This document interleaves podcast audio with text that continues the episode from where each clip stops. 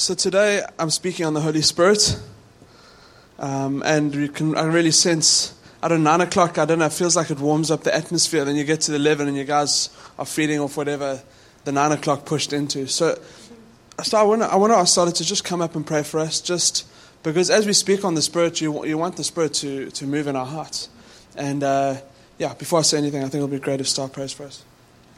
And if we can just close our eyes. Holy Spirit, my friend, we love you, we trust you, and we invite you in this place. We invite you in this room. We know that you know each of our hearts. You know you created us. You know what we're facing. You go before us. You go ahead. And I ask, Lord God, that today you would reveal yourself to these incredible people in this room through Dan, through your word, by your spirit. God, that there would be no distractions in this place, but just a hunger and a desire to encounter you in your presence. And so we invite you. You are the most important thing in this room. You are the most important person in this room. And we yield our lives to you. In Jesus' name. So we're carrying on with. Thank you, Star. That was amazing. Just really, I, I, you want to you want to be sensitive to what the Holy Spirit's saying. And even in the meeting when Starla prophesied over Ariel, it was like we're listening to what the Spirit of God is doing and saying. And we will uh, unapologetically always be a spirit led church. We believe that God is alive, that it's not just about a Friday meeting and a, and a, an okay sermon and a good coffee. That's like such a small part of us living spirit filled lives. And and we've been speaking a lot about vision. Starla spoke an incredible message a couple of weeks ago just about having a vision for your life. Um, we've been speaking about the vision of the local church, what we want to see, worship, etc. And for me, one of the things that sustains through all of that is being a spirit filled people, being filled with His presence, being in love with the Holy Spirit, that He's the part of the, the Trinity. Uh, we can often be so good at worshiping the Father and the Son, and then we forget that there's another part of who God is. And uh, for those of you it's your first time in church, the Trinity is, is, the, is the triune God. The Bible clearly describes that it's God three in one, uh, which blows people's minds. I don't think we're going to understand it until we even get to heaven. And even then, we're going to be like, wow. We're just going to be in awe and wonder Father, Son, Holy Spirit. And uh, I spoke just about um, that it's good to have a vision for your life, be, be plugged into a local church, something bigger than yourself. Uh, Proverbs 29 18 says, Where there is no vision, people perish. And it's those are all good things. But what I've realized this is this is that you can have all the slogans you want in the world and your vision pasted everywhere and it's tattooed on people's arms and stuff. But if it's not if it's not written on your hearts through the Holy Spirit and the sustaining power of the Spirit, it'll eventually fade off. What the world gives is great slogans. The world gives slogans about, you know, like great visions for a company, and then it gets put on everyone's computer if you're part of a big corporate. But the Holy Spirit is the one that imprints God into our hearts and into our being.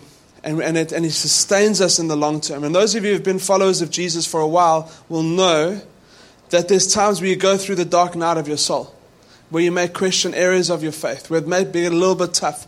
And that's when you have to know, like, there is the Holy Spirit that is in you, that is working with you, that is empowering you and, and in filling your life. And I've got a question be, before we start anything else is that is there more to your faith in Jesus that you've experienced thus far? So the way to kind of maybe reset that is that do you know that there's more that God has for you? So it's probably only the only rhetorical question I may ask. But is it do you know that God wants more for you? God wants more for your life. There's the unending ocean of His presence and His Spirit and His power that we can dip into. And one of the words Starla had is that there's a river flowing through this place, if we had to picture it. And it's our choice whether we step into the river. It's our choice whether we want to be filled and empowered with the Holy Spirit. He's a gentleman. And He may come upon you in power and He may come upon you gently. But can I say this morning, can we just have this posture of surrendering to Him? Built into the human heart is the desire for more. It's, it's part of the, it's, it's the God factor. We know that there's always something missing. And those who have found Jesus have found, ah, we found the thing that's missing. And I believe that it's the infilling and empowering of the Holy Spirit that is, is the thing that's going to fill that void. Sigmund Freud said, famous psychologist, said that people are hungry for the love of God. Carl Jung, another famous psychologist, said, People are hungry for security. Alfred Adler, people are hungry for significance. So we're hungry for love, security, and for significance. They said it at different times. These incredible um, psychologists who've studied the human mind and the brain and feelings and, and the importance of feelings, they said those three things love, security, and significance is what people are looking for. And I believe this that it's through the empowering and an infilling of the Holy Spirit that we can see those things fulfilled in our lives. Is where that we're not so consumed with everything else that is happening outside of the world. In 2004, there was a guy called Patrick J. McGinnis, and he wrote in the Harbus, which is the Harvard Business School paper that they'd send out to, uh, about what is happening on campus. And, uh, and he coined the, the, the phrase or the, the two words FOMO, we all know, fear of missing out, and another one is FOBO, which isn't going to be used, maybe after this preach, it's going to be used more frequently. Is that it's so fear of missing out, and then FOBO is fear of better options. How much of that is Dubai? I'm, I'm kind of committed to coming to your birthday party or to church, but if something better comes along, I'm going to join into that thing because I do not want to miss out. So you have this combination of FOMO and FOBO that link together and it begins to dictate our lives. And we, and we like, so we don't, we kind of half committal because, and then we go start to look on Instagram. We have this desire for more that God, I believe God puts in us. And then we look at where other people are traveling and we follow travel blogs and families who have these perfect looking kids. And they're just like, and they're all holding hands and they're in their costumes. And, and you're like, oh, yeah. And then you have wanderlust. You're like, oh, I want to go live in Sri Lanka. I want to go live and surf all day. And I can tell you that that is all fake. I've said this so many times. It's not real. No matter what you say, those people are going through stuff. They are still trying to find peace. That is why they are traveling. And we've got friends um, that have left the church and have come back and they, are on this like incredible like tour of the world. And they're saying, it's amazing to travel to all these places, but there's still, the thing that's missing is what we actually found when we were in the local church. What we found in Jesus Christ what we found in having purpose. there's a, need in people's hearts to have purpose, and I can tell you that the cause of Jesus Christ is the only place that you're going to find true purpose in your life. It is the only place that you can pin everything to, and you know that it's not it's outside of yourself, but it is focused on the King and His purposes over our lives. We can't find peace in our lives, so we settle for poison. So we're looking for these things. So we, we go on Instagram. We, we, uh, with this, this human desire has been, been hijacked by Adidas and adverts and, and Instagram. And like I said, Wanderlust and, and, and even the thing of binge watching. It's, it's, it's the thing, uh, it's, it's a new thing, but it's an addiction term. How many of you know that? Binge watching. And I'm as guilty as anyone else. You know, there's a, when there's a good series that, at least for Starla and I, The Office. Who's friends of The Office? Come on now, we can have a real conversation afterwards. Um, but uh, we were talking to friends of ours, Simon and Amy, and they said they've watched it at least 10 times from beginning to end. And I think we're probably on about our second or third watching. And so I can't believe we're watching it again. And then when we watch it, we're like, oh, this is amazing. So, anyway, the, the thing is, all of these things are put in our lives to replace the thing that God is wanting to put inside of us. And it's a deep, satisfying thing in our hearts.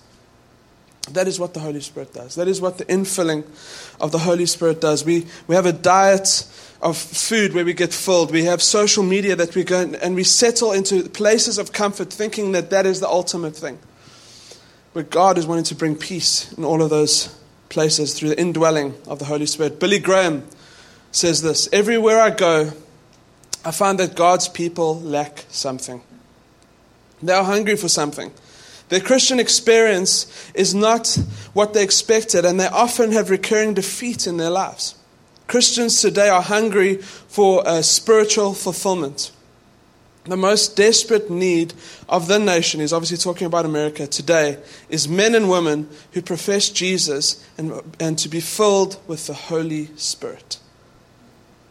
He said, This is Billy Graham, who is one of the greatest evangelists of all time. He says he goes to churches, he sees people that are lacking something. And I can tell you that it comes through the fulfillment of the infilling of the Holy Spirit in our lives. There's an incredible story of Billy Graham. Um, just as his ministry started, he went to a church in Wales. The pastor there's name was Stephen Olford, and he had been filled with the Spirit, and he was just this dynamic preacher, uh, well known in, in British uh, circles. And Billy Graham went there and he looked at him and he says, You have something that I want. And he just and he just says, like, what is it? And he says, I've been filled with the Spirit. So the two of them meet together and they start to cry out one afternoon and they start to just speak out to God. And Billy Graham says, I want to I want to pour out my life before you, God. Would you would you give me your presence? And at the end of the prayer time they had together, he apparently cried out and he says, I have it. I have it. I have the Holy Spirit. And they said it's from that moment onwards that his ministry completely changed. People were getting saved before in the five or the tens, but now they're getting saved in the hundreds and the thousands. There's something that the power of God came upon him, and this is the account that Stephen Olford said. The change in Billy Graham's preaching was dramatic and immediate. That same night, Olford later wrote, Billy Graham preached to a packed house, packed house with the anointing of God. Before he, uh, he was able to give the invitation, people began coming forward.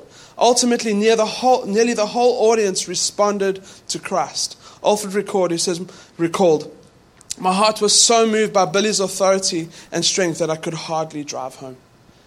And I can tell you that the anointing of God changes everything. And uh, we, this, there can be so much confusion around the Holy Spirit where I believe the Bible's super, it is fairly simple, that He just takes unqualified, underqualified people, fills them with His presence, and He changes the world with them. Because then we can't take the glory for ourselves. And God, God He empowers us, changes us, pulls all this stuff out of us so we can go and change the world and see the world changed around us. Peter, who was known to deny Christ, said, he said, when they saw the courage, this is Acts 4.13, and they saw the courage of Peter and John, they realized that they were unschooled, ordinary men. They were astonished and they took note that these men had been with Jesus. And I want to just bring a little bit of clarity today on, on who the Holy Spirit is. I mean, first of all, we start, about, start with is that He's a person.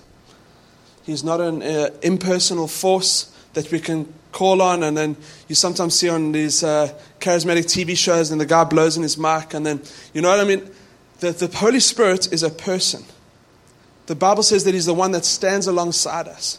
So, Martyn Lloyd-Jones, who's a really famous preacher 50, 60 years ago, He's preaching, changed a vast majority of England. I think he was a Welsh doctor that, that ended up just, I forgot the church that he led in London, but just affected the whole nation through his preaching. He says, You can be a child of God and yet not be baptized with the Holy Spirit.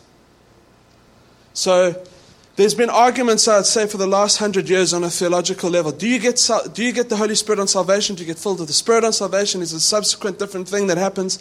I believe this, and if you look at Scripture, there's a moment where Jesus is standing with his disciples before he died, before he was resurrected. He looks at them and he, and he blows into them and he says, Now receive my Spirit. I believe that that's the moment when, this, when the disciples became born again. So when we are born again, we get the Spirit of God inside of us. He comes and dwells us. He convicts us of sin, uh, righteousness, judgment. We pour our lives out before Him. You cannot be saved without the, the, assistance of the Holy Spirit. If you're sitting here and you're a follower of Jesus, it's because the Holy Spirit has drawn you and He's pulled you to a place where you're actually going to bow your knee and, and cry out for salvation. That is the Holy Spirit's job. But then I see a few pages later, a couple of months later, that Jesus says, Wait in Jerusalem, and the power of God is going to come upon you and then they get filled with the Spirit. It's that simple. So I believe, from what I've seen and just listening to some of probably the greatest minds around uh, just charismatic theology and understanding the, the Bible as a whole, is that it's a separate experience. It can happen on salvation. We've seen that happen in the church. We've prayed for someone, they've given their lives to Jesus, they get filled with the Spirit. You can see that maybe they may be speaking in tongues, there may be something that happens in their life. You can see that they've been Spirit filled. I can tell you for most people, it's a salvation experience and then it's an infilling experience, like we see from the end of the Gospels into the book of Acts. And, uh, and uh, the reason I say that is I don't want you to be deceived in terms of thinking, well, I think I've got it. I think I've got the infilling of the Holy Spirit. No, you'll know. The, the, the, it empowers you, it changes you. Danae can tell you she grew up in a, a fairly conservative church, or very conservative um, where maybe the, this, this Holy Spirit was spoken about, but maybe from a distance. she's come into this church and been to different conferences, and the, she's, she's like probably the most charismatic person in our church now. Um, and I love, I love when she worships behind her. She leads worship even though she's not on the worship team, which is great. So you can see that she's been spirit filled. If you want to talk to her, she had an incredible moment of how God encountered her and she spoke in tongues for the first time. And I say this because I want to set this as a foundation for us as a church that we are a spirit filled people. That we cannot do, we cannot step into ministry, we cannot step into our workplaces, CEOs, CFOs, teachers, uh, teacher's assistant, whatever you are, without the infilling and empowering of the Holy Spirit that dwells in us and comes out of us. And, uh, and the reason I say this, I want us to, to change some stuff in our minds so we can now learn to that we can encounter God on different occasions. I, I mean, Starla had an encounter probably 20, maybe, let's call it 16 years ago, maybe. And she was in her early 20s, and um, she was just about to come onto a team that was traveling and preaching across the world, and uh, like God is using her powerfully at a young age. But she was under this guy preaching. It wasn't the most dynamic guy in the world, but she just, the Spirit of God fell upon her, and she was drunk in the Spirit for four days. And I remember I actually helped her to a car. It was the most hilarious thing. Like, actually, no, we didn't, no, she didn't, couldn't drive home. You, have you ever you've seen drunk people? Okay, there's a thing. It's it's the Bible clearly says that in Acts two they stumbled out of the building and people are saying it's only nine in the morning. Why are you guys drunk? And they said we're not drunk. We we we're drinking the new wine of the Spirit. And uh, and it happened with Starbucks. I think someone had to drive her home. We took her keys away. Then the next day she came to the office. The Holy Spirit is here. I'm telling you right now. I can I can sense as I begin to speak something about that. Um, we yeah. The office, sorry. Um, the office the next day, Starla comes into work, and then she just falls flat onto her keyboard, just in the spirit. It's amazing to watch. I don't know if you guys have ever seen that. But we have to be open to these things. And some of you may come from different backgrounds, maybe a bit more conservative churches. Can I say that we need to get biblical? We need to get back to the Word of God and not let our experience dictate our theology, but the Word of God dictate our theology. And the Word of God says that the Spirit of God will come upon us in power. The word there is dunamis. Uh, we used to play with dynamite, little, little mini dynamite as kids. It's powerful, okay? We, we, one of my friends blew up a toilet at school. It wasn't the cleverest thing in the world. Um, whoever made chlorine bombs, you know, that. there's something powerful in an explosion. Uh, I never did, I just heard about it. Yeah, it's milk and chlorine, and you shake it up or something. Bruce never did it either. Jesus' ministry says in Matthew 3:11, "I baptize." This is John the Baptist talking. I baptize with water for repentance, which we did a couple of weeks ago. But after me comes one who is more powerful than I, whose sandals I'm not worthy to carry. He will baptize you with the Holy Spirit and fire. And if you read accounts of people being filled with the Spirit, some people call it fire, some people call it, there's the weight of God that rests upon them. Now, I can't manipulate this. Uh, I wish, I'm, one of my greatest desires in my heart as a minister of God's word is that I operate more in seeing pe- people filled with the Holy Spirit. Uh, it, is a, it is a great, great desire in my heart. Uh, and, I, and we have people coming like Joel Ramsey come in and he had a crazy encounter with God and he just prays for people and they get filled with the Spirit. I'm like, Jesus, I want that. And that's a good thing to want because because I've seen what the Holy Spirit does in people's lives. It clears out so much stuff out of our lives. It puts our focus on Him. We get filled with Him and we are different. We begin, begin to look different, act different. Acts 1, verse 1. Let's quickly turn there. I'm going to read 1 verse 1 and then I'm going to go to 4. It says, In my first in the first book, O Theophilus, I've dealt with all that Jesus began to do and teach until the day he was taken up after he had given the commands through the Holy Spirit and the apostles that he had chosen. It's amazing that it starts in Acts 1, which is the Acts of the Apostles, the Acts of the Holy Spirit. In my first book, O Theophilus, so Luke is writing, Luke wrote the, is a doctor, he wrote the book of Luke which you have a doctor who's a, smart man who went and looked at all the different angles and wrote an account of Jesus, one of the Gospels, one of the good news of Jesus Christ. And then he wrote a second part because he traveled with Luke, traveled with Paul, and he met some of the, the early apostles. It says, In my first book, O Theophilus, which they believe is a lawyer, I've, I've dealt with all Jesus began to do and teach. But then you look at the, the book of Acts and you get down to Acts 2 and the power of God comes upon the people. Then it comes upon in Acts 4 again and then it goes, it comes upon Acts 10. There's the Gentiles that get filled with the Holy Spirit. And eventually the gospel is going out across the whole world and it's not happening through superior intellect. It's happening through the power and the anointing of the Holy Spirit. And somehow the church sat and tried to make theologies that discount the Holy Spirit. I can tell you that is, and I can say this from the front, it's false. It's false doctrine. They can believe it all they want. There's no proof in Scripture that the, the acts of the apostles, that the work of the Holy Spirit ever stopped when, the, when we got the Bible as the canon of Scripture. That is an argument that's not even in the Bible. And we need, to, we need to block that out of our minds because then we realize that actually that blows everything open and say that the Holy Spirit wants to work in your life right now and empower you to walk out this gospel in power. Everyone who follows Jesus says he'll do greater things than Jesus. Will heal the sick, raise the dead, cast out demons. I can't do that on my own strength. We don't have that. We don't have that. That is, that is something that comes when the Holy Spirit comes upon us. And I want to see us as a, as a community that are spirit filled, that can go into the workplace and you can lay hands on people and people manifest demons and you can see the kingdom of God break into your workplace. It was said of the disciples that they turned the world upside down. That's how, the, then you can't do that on your own. You can't change governments. You can't change to the point where after 300 years, they literally saw the whole known world come to follow Jesus, or at least from, from, a, from a governmental level. They, they kind of instituted Christianity where 300 years before they were worshipping pagan gods. Jesus came and changed everything by his power.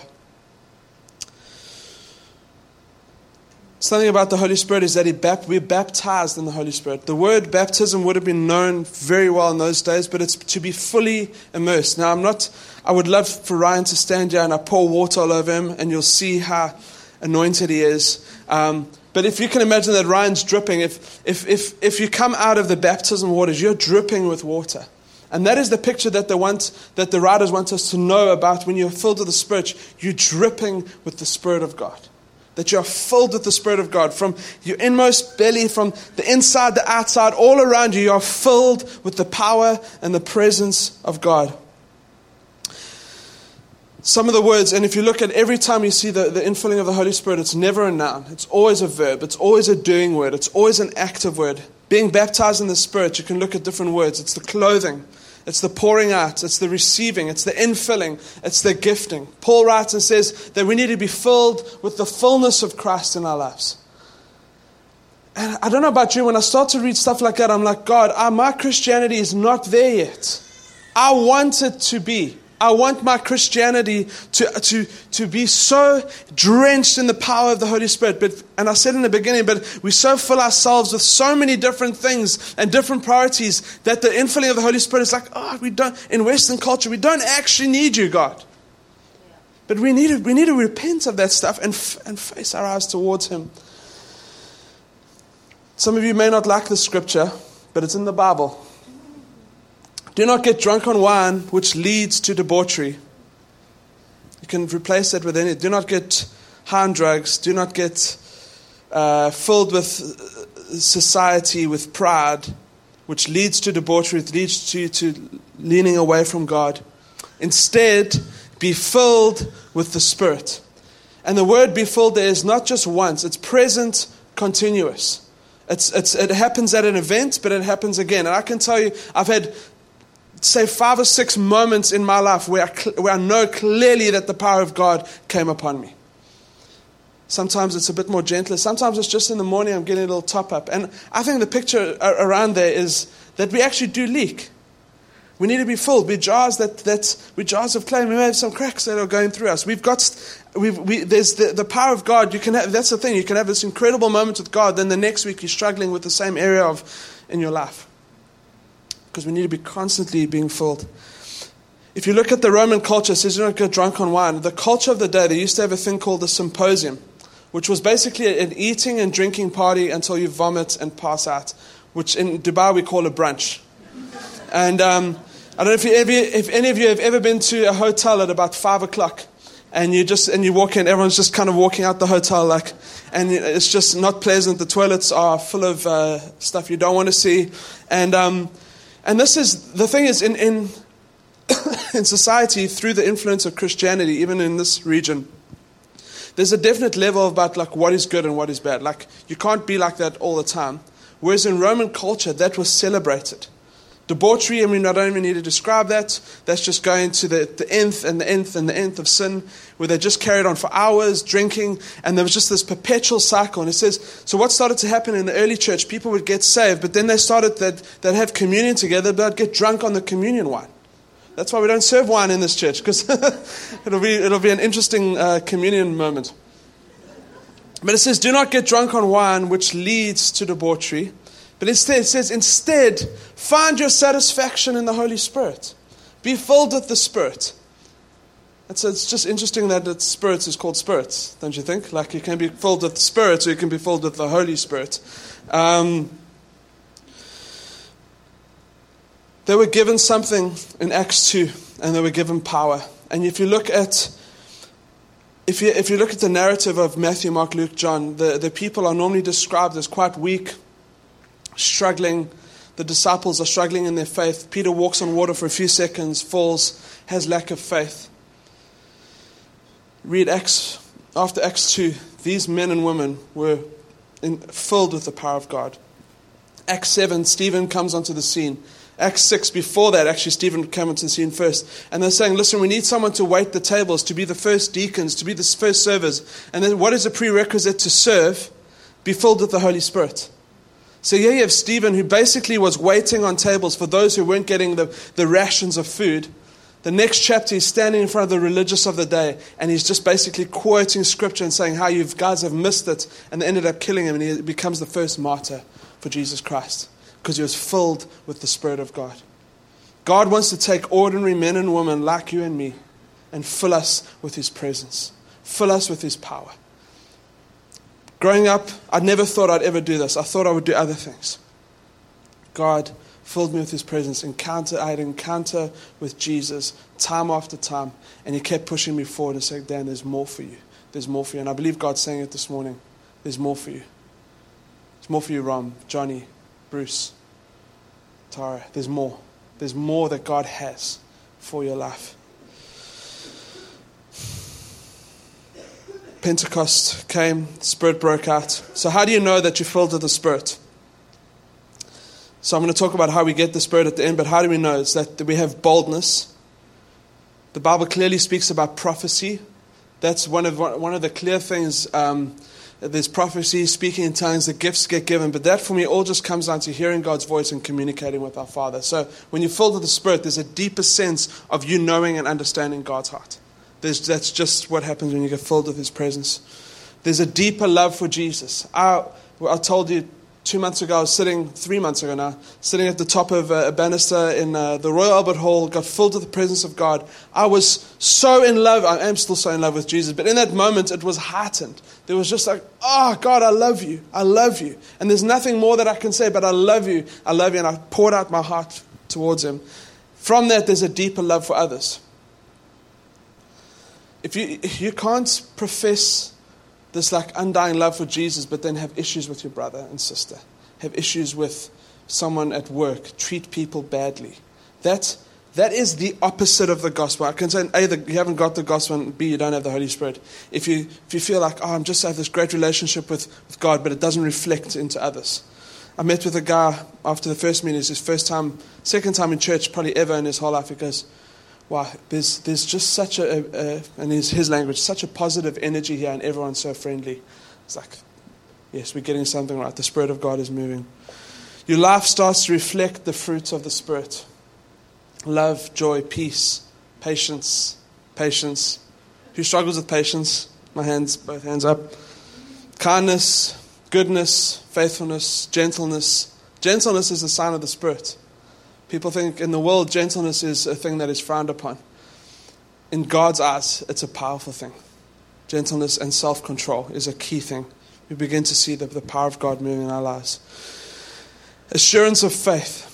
There's a deep sense of peace that, and you know that you know that you know that you are saved by God. Charles Finney, one of the greatest evangelists of the, I think, the 19th century, Um, he had an, an powerful encounter with God. He wasn't expecting it, and he says this. He says, um, he says, I could feel the impression like a wave of electricity going through and through me. Indeed, it seemed to come uh, in waves and waves of liquid love, for I could not express it in any other way. It seemed like the very breath of God. And the thing is, everyone's going to encounter Jesus in different ways and encounter the Holy Spirit in different ways. But can I say, just surrender your heart, surrender your will to Him. Say, God, I, I need more. I need more of your power and your presence. John Wimber, who's heard of John Wimber? Come on, there has to be more. John Wimber? Okay, like three of us. Anyway, John Wimber, he's one of the great um, uh, guys in the 60s and 70s that was on the forefront of charismatic renewal. He, bought, uh, he got saved by reading the Bible, he ended up going to a church. Uh, clearly, it wasn't a spiritual church, and, and he goes there and he starts to read book of acts he reads what uh, jesus did and jesus says we'll do greater things and anyone who believes will heal the sick raise the dead and he goes up to one of the elders and he goes so when do we get to do the stuff that's in here and the, the guy looks at him what do you mean by stuff he says yeah I like healing people and seeing people saved and all that stuff and he goes the, the elder said to him which anyway he's got a wrong theology he said we don't do that kind of thing anymore and, he, and he, anyway ended up leaving that church thankfully and he, he found Jesus and he ended up starting a movement called Vineyard. They planted uh, thousands of churches across the earth. A great worship movement that went, I think, in the early 90s, late 80s, early 90s. And, uh, and it, was, it was a focus on the empowering of, uh, uh, of the Spirit of God that we're all meant to walk in in our daily lives and walk out into the world. And, uh, and just a radical thing that happened there. So, can we, could I ask the worship team to come up? We're going to sing a song at the end. Um, you guys can come so long, that's great. So, how do we get the Spirit? We've got Him, of course, through salvation. Some of you have been filled with the Spirit, and that's great. You may or may not speak in tongues. That's, that is a sign, but it's not the sign. I think there's other signs that speak about uh, being filled with the Spirit. If you desire tongues, ask God for it. There's people in our church who desired it for a very long time, and eventually God heard their cry and, uh, and gave it. But how do we get the, how do we get the Spirit? First of all, if we're looking biblically, we pray. They were all together in one place. Secondly, we get hungry. We're fasting from the 4th to the 6th of November. One of the main key things that I want to pray is that we get a hunger for the Spirit of God in our lives. Above intellect, above being satisfied with so many things in this world, we actually put, a, put aside our hunger and we say we're going to focus on Jesus and we want to have more of Him. Get hungry. How else do you get hungry? You, you take away things in your life that are wasting your time. Start the day well. Put the phone the other side of the room, or, or for me, I've got it's getting colder now, so I put my AC even colder. I've got a little blanket early in the morning, and I'm reading my Bible. My phone's tucked on that side. I can't see it. I know, like 25 minutes after my quiet time, Starla's going to text me and say, Can I have some coffee? And I just know that. But at least I've got a little bit of a section where I'm just focusing. I'm focusing on Jesus and I'm focusing on do whatever you can to, t- to start the day right, win the day through those things. The second, uh, the third thing is wait. We're going to do that a little bit at the end. We've got a bit of time. We're going to wait on Him and see what God wants to do. The Holy Spirit is here and is working. Um, ask.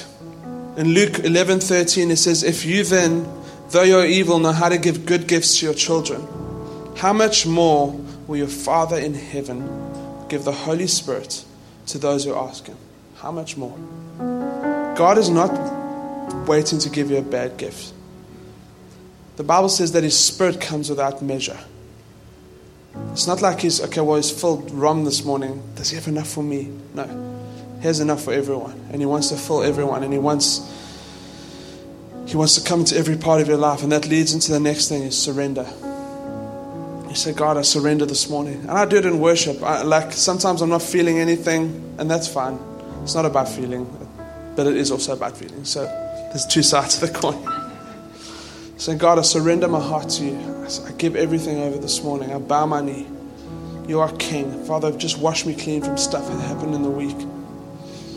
Confession of sin. It says in 1 Thessalonians, do not quench the spirit.